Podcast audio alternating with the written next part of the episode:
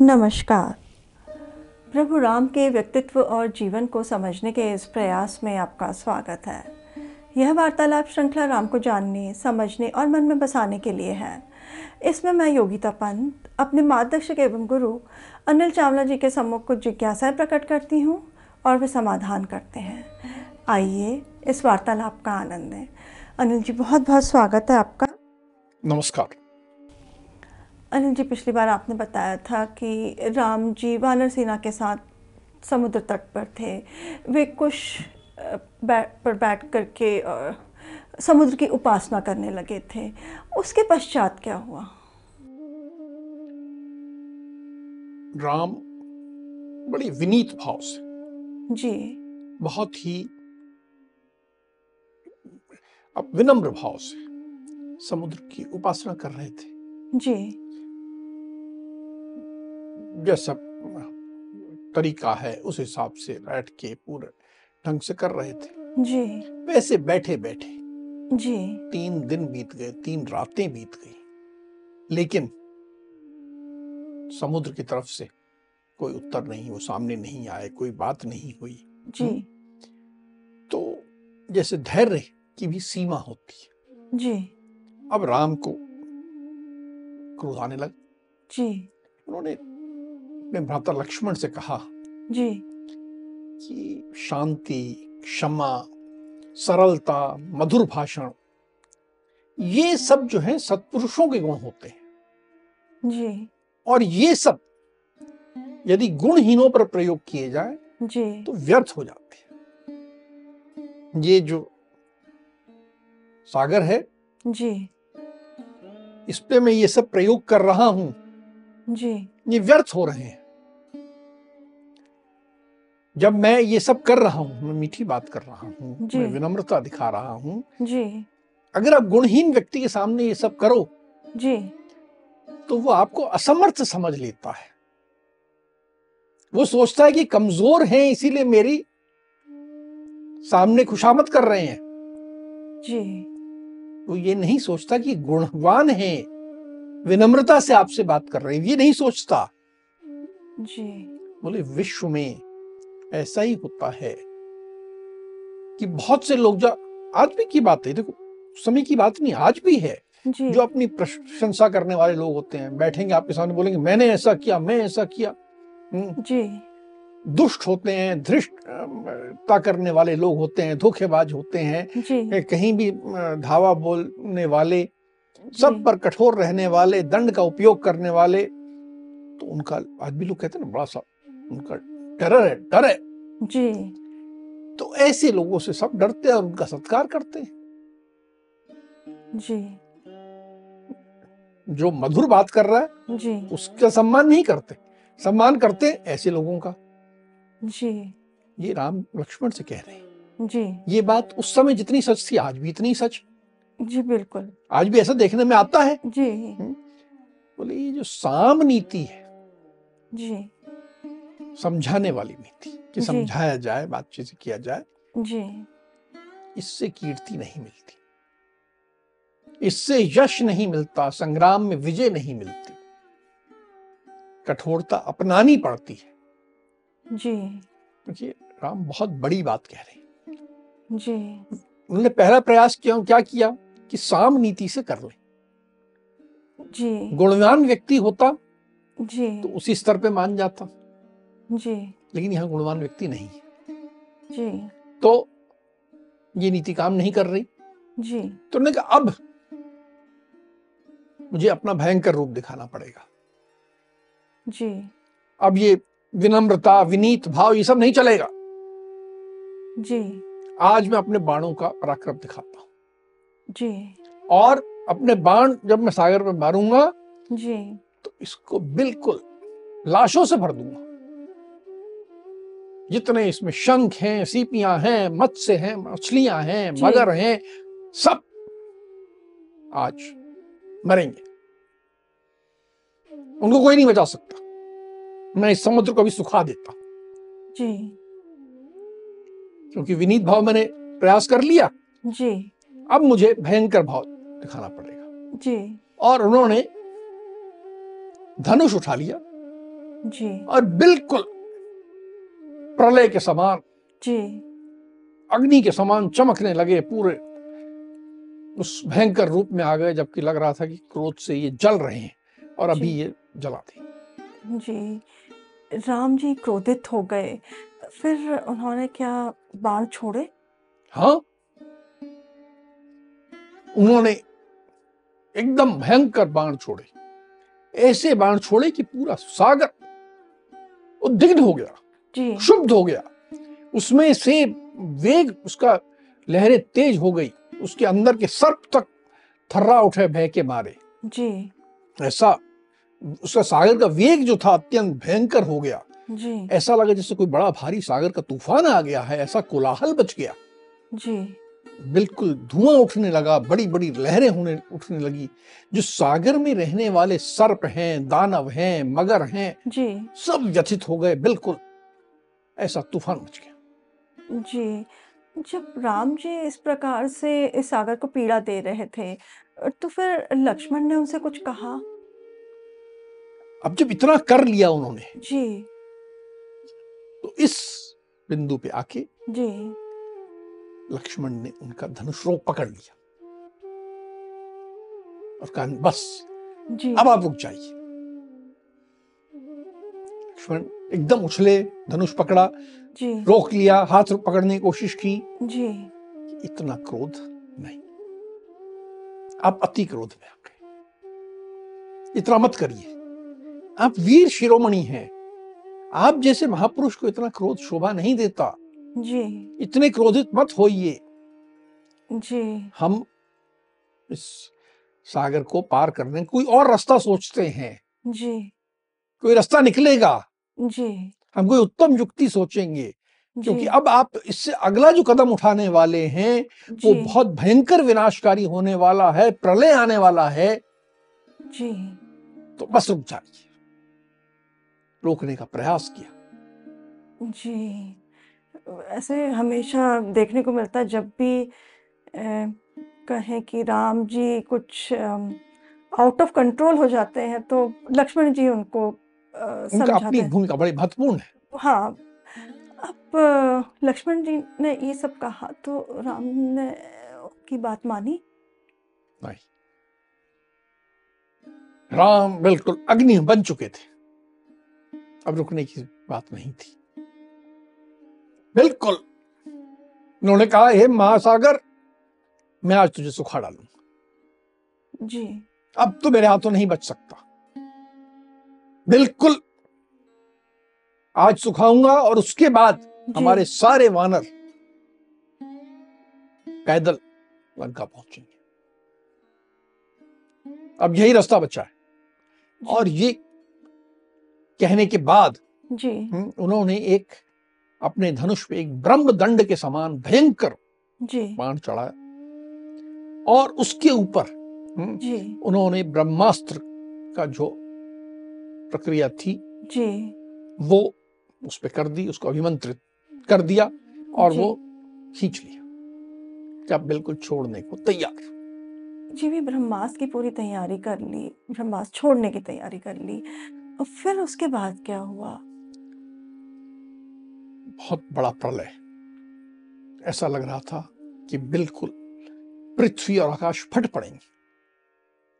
सब और अंधकार छा गया। सब हाहाकार मच गया। यहाँ तक कि जो आसमान में देवता हैं सिद्ध पुरुष हैं बिल्कुल हाहाकार कर उठे ये क्या होने वाला है? जी। आज ऐसा विनाश होने वाला है जिसकी कभी कल्पना नहीं थी।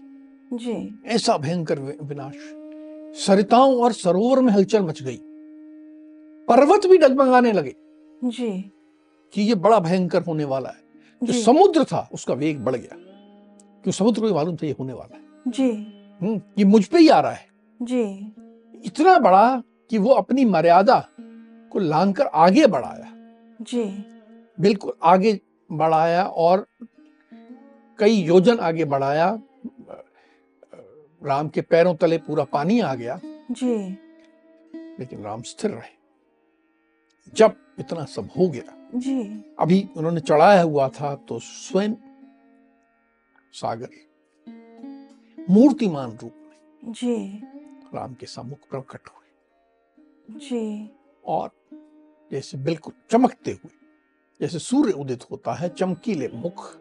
जी। बिल्कुल समुद्रों का दर्शन देते हुए जी। हम्म, उनके चारों ओर हम्म, समुद्र के सांप जी। हम्म, अच्छा आभूषण पहने हुए जी। रत्नों से स्वर्ण से लैस जी। महासागर सामने आ गए। जी। जब ये महासागर सामने प्रकट हुए तो फिर राम ने कुछ कहा? राम ने कहा उससे पहले जी। समुद्र ने कहा। जी। ने प्रणाम किया। जी। और कहा कि हे रघुनंदन जी। हे राम आप जानते हैं जी। कि पृथ्वी जल आकाश तेज अग्नि ये सब सदा अपने स्वभाव में स्थित रहते हैं अपना स्वभाव नहीं छोड़ सकते। जी। अपने स्वभाव के हिसाब से ही काम करना पड़ता है इन्हें स्वभाव के जी। जो मेरा स्वभाव है सागर का कि मैं अगाध हूँ अथाह हूँ। जी। मेरी मैं बहुत गहरा हूँ। मेरी था नहीं ले सकता कोई। जी। मैं अपना स्वभाव नहीं छोड़ सकता। ये मेरी मजबूरी है। जी। मैं नहीं छोड़ सकता। जी। लेकिन मैं आपकी मदद करने के लिए तैयार हूँ। जी। कोई ऐसा उपाय करा जाए जी। कि आपकी सेना भी पार हो जाए।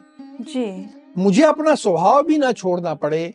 आपके वानरों को कष्ट भी ना हो। जी। सारी सेना पार हो जाए इस तरह का पुल बनाने का उपाय किया जाए।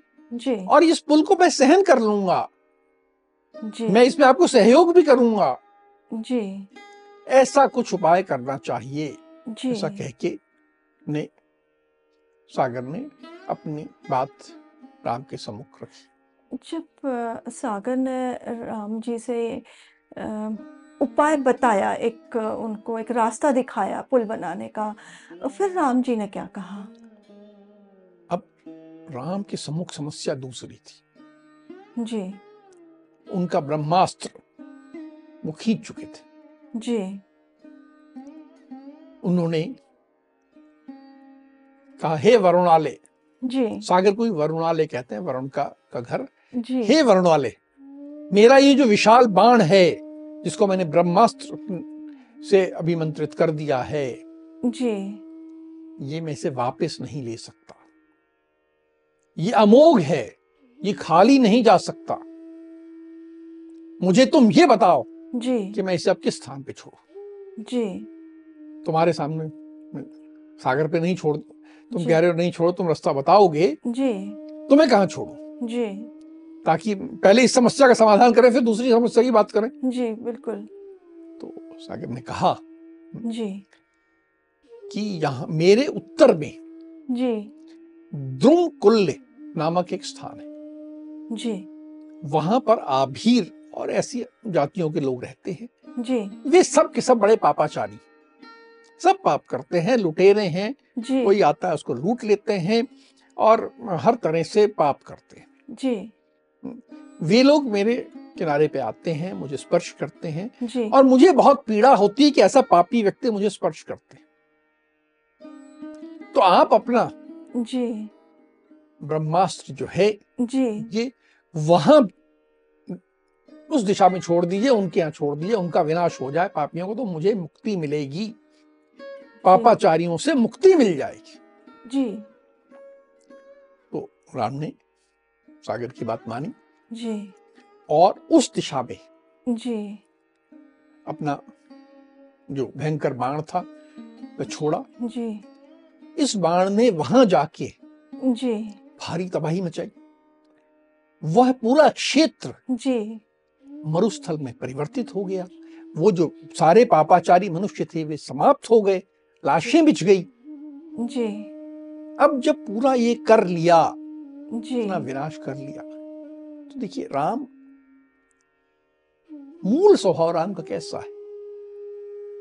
वो कठोर नहीं है। जी। सुहृदय हैं कोमल हैं। जी।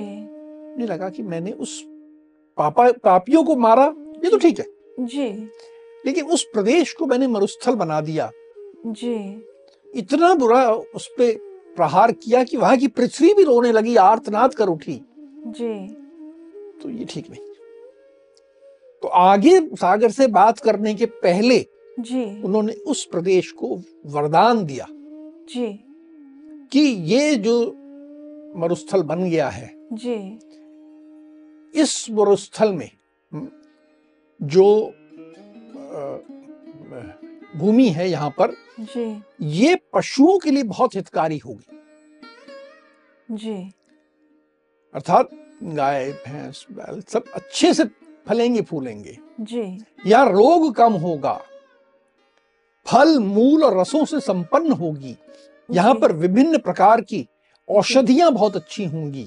जी। यहाँ पर घी और चिकने पदार्थ बहुत सुलभ रहेंगे। दूध की बहुतायत होगी। अनेक प्रकार की औषधियों को मैंने पहले ही कहा।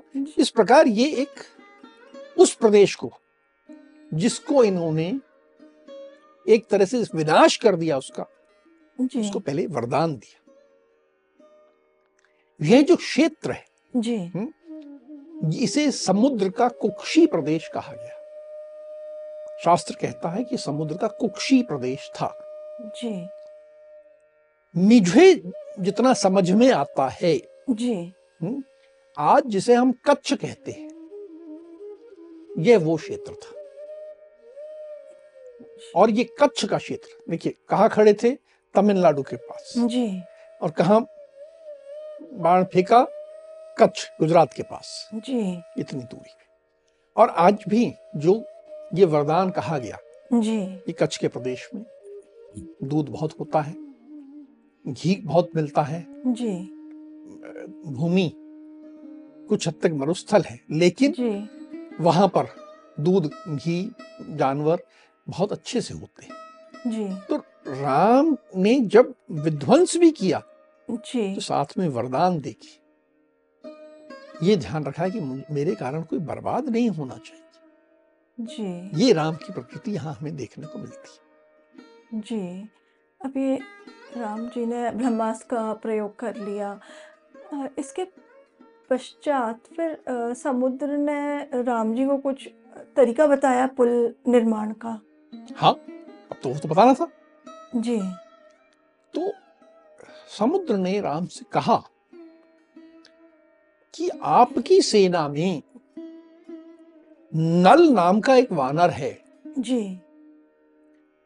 जो कि साक्षात विश्वकर्मा जो देवों के शिल्पी रहे हैं उनका पुत्र है।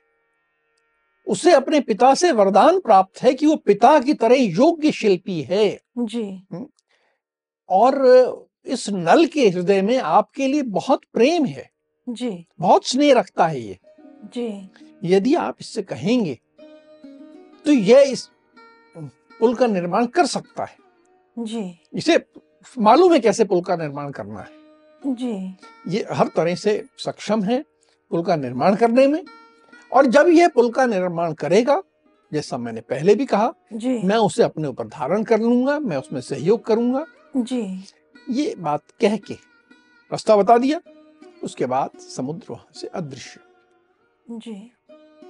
अनिल जी ऐसा प्रतीत होता है कि नल ने अपनी इस योग्यता के बारे में किसी से चर्चा नहीं करी किसी को जानकारी नहीं थी कि उनमें ये काबिलियत है। नल ने भी सागर की बात सुनी होगी फिर उन्होंने क्या कहा? जब ये सारी बात हुई नल। वहीं उपस्थित था। जी। सब सुनने के बाद उसने राम से कहा जी। कि हाँ मैं विश्वकर्मा का औरस पुत्र हूँ। जी। औरस पुत्र मतलब सगा पुत्र। जी।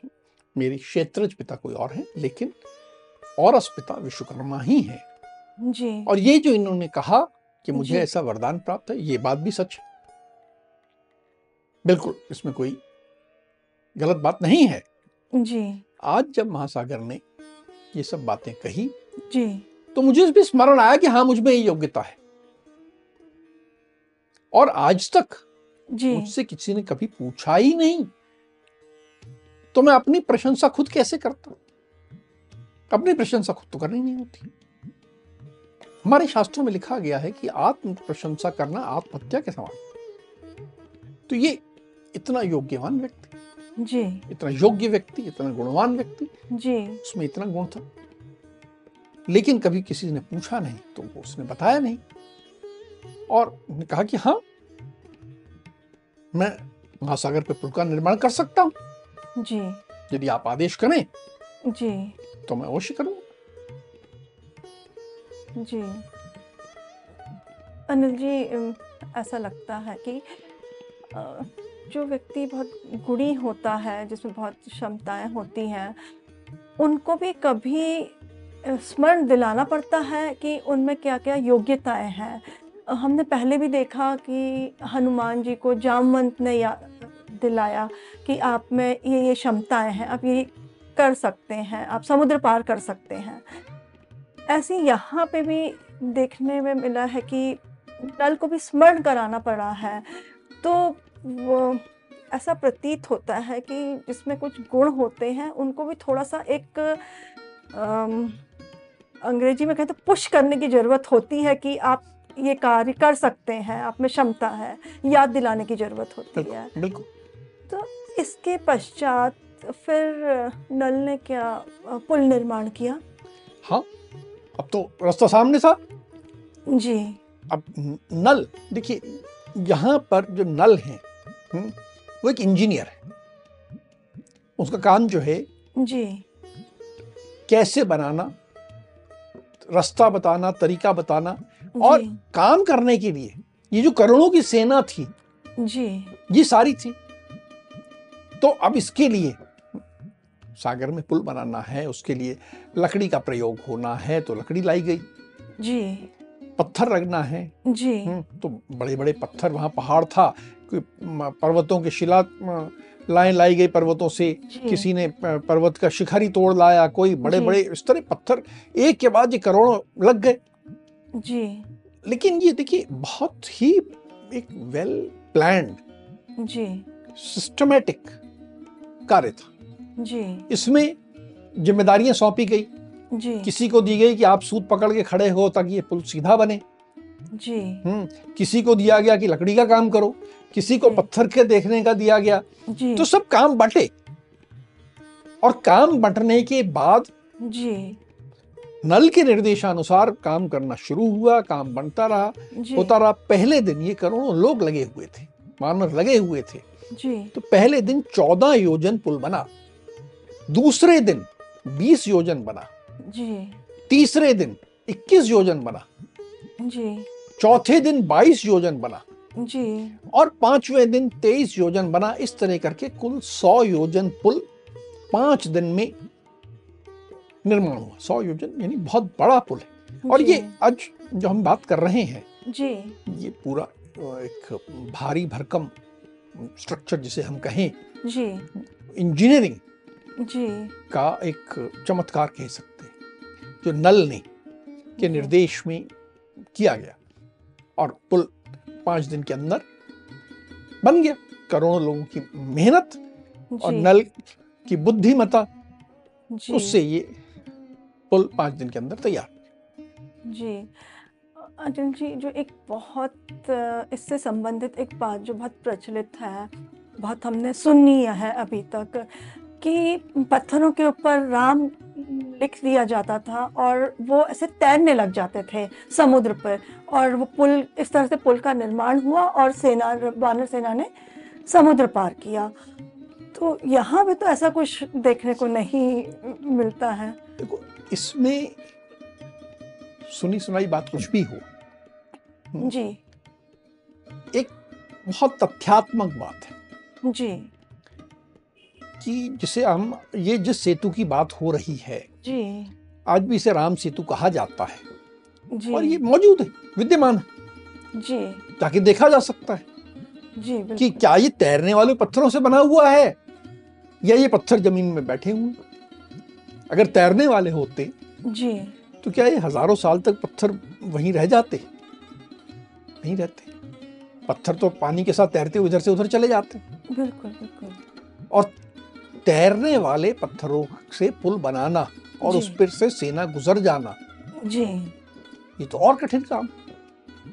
जी वो एक बाँध के नहीं रख सकते। अब बंधेगा नहीं। जी। वो सेना का वज़न कैसे सहेगा? जी। तैरती चीज़ जो है जब उस पर कोई खड़ा होगा तो नीचे चला जाएगा। तो जो बिल्कुल मूलभूत बेसिक जिसे कहते हैं फिजिक्स कह लीजिए इंजीनियरिंग कह लीजिए जी। उन सिद्धांतों के अनुसार और जो तथ्यात्मक बात है एविडेंस है जो रियलिटी है जाके देखा जा सकता है। जी। तो उसे स्पष्ट है कि तैरने वाले पत्थरों से तो बना नहीं। जी बिल्कुल। ये तो एक इंजीनियरिंग का है। जी। अगर हम ये समझें कि विश्व में जी। यदि कोई पहली इंजीनियरिंग की बात है जी। तो वो नल की जो हमें देखने को मिलती है। हमारे वाल्मीकि रामायण में जी बिल्कुल। हम सब के लिए यदि हम विश्वकर्मा को एज मैं इंजीनियर भी हूँ तो इंजीनियर के रूप में हम विश्वकर्मा की पूजा करते हैं। जी। और विश्वकर्मा देवों के हैं देव हैं। जी। लेकिन यदि मनुष्य रूप में कोई इंजीनियर हमें सबसे पहला उदाहरण मिलता है जी। तो वो नल है। और वो सेतु आज हम जिसे राम सेतु कहते हैं जी। शायद उसे नल सेतु भी कहना कहा जाना चाहिए। बिल्कुल। क्योंकि राम ने तो आदेश दिया जी। कि हाँ बनाओ। जी। पूरी सेना को कहा कि इसमें लग जाओ। जी। लेकिन दिमाग बुद्धि योजना जी। टेक्निकल एक्सपर्टीज जी। तो नल की थी। जी। तो उस हिसाब से वो नल सेतु भी है और जो। तथ्य है उसके आधार पर स्पष्ट दिख रहा है कि बहुत मज़बूत चीज़ बनी थी। आज हज़ारों साल बाद भी है। जी। दिखता है। जी। देख सकते हैं आप जा सकते हैं। ठीक है कुछ हिस्सा पानी में थोड़ा नीचे चला गया है। जी। लेकिन पूरा है। आज भी है। तो इसलिए वो तैरते पत्थरों से तो नहीं बना है। जी। और उसकी इंजीनियरिंग जी। जो उसके गुण हैं जी। उन्हें हम कम नहीं आंकना चाहिए उसकी हमें इज़्ज़त करनी चाहिए सम्मान देना चाहिए उसे। जी बिल्कुल। इतने हज़ारों वर्षों से भी अभी है वो है। मौजूद है। अब पुल का निर्माण हो गया पुल बन गया। इसके बाद तो पूरी वानर सेना ने समुद्र पार कर, लिया होगा। अब पार करना था। लेकिन देखिए इसमें भी यहाँ पर उनकी जो एक बहुत बारीकी की बात है। जी। सबसे पहले उसमें विभीषण और उनके साथी गए। जी। वहाँ जाके दूसरे छोर पे खड़े हो गए। जी। कि कहीं ऐसा ना हो जी। कि रावण और उसके राक्षस जो है पुल को तोड़ दें। जी। मान लीजिए ऐसा हो कि रावण के लोग जो हैं जी। ये पूरी वानर सेना पुल पे आ गई। बहुत बड़ा पुल है। जी उस पे आ गई। उधर से उन्होंने तोड़ दिया रावण के कुछ गुप्तचर इस तरफ़ है इधर से भी तोड़ दिया। जी। वानर सेना बीच में फंस जाए। जी। ऐसा ना हो। तो सारी तैयारी के साथ पहले विभीषण गए गदा लेके चारों उनके अनुचरों के साथ खड़े हो गए कि कोई आएगा तो हम उसे मार देंगे। जी। उसके बाद बड़े व्यवस्थित रूप से पूरी वानर सेना ने जी। चल के पुल पार किया दूसरी ओर पहुँचे। जी। सुग्रीव ने पुनः देखा कि कहाँ पड़ाव डाला जाए तो वहाँ पर उन्हें लगा कि सागर तट पे ही। पीने का जल उपलब्ध है। जी। फल फूल जल जड़ मूल जो खाते हैं मानव वो सब प्रचुर मात्रा में उपलब्ध है। तो उन्होंने पहले अपना पड़ाव बना लिया। सेना का पड़ाव बन गया। अब युद्ध की तैयारी की जा सकती जी। अनिल जी बहुत खुशी की बात है कि वानर सेना ने समुद्र पार कर वो लंका पहुँच गए। अब उसके पश्चात क्या होता है, वो हम अगली कड़ी में आपसे जानेंगे। अब हम आज की चर्चा को यहीं विराम देते हैं, अगली कड़ी में। राम और हनुमान के जीवन से जुड़े कुछ अनछुए पहलुओं के साथ हम दोनों फिर उपस्थित होंगे। राम राम। राम राम।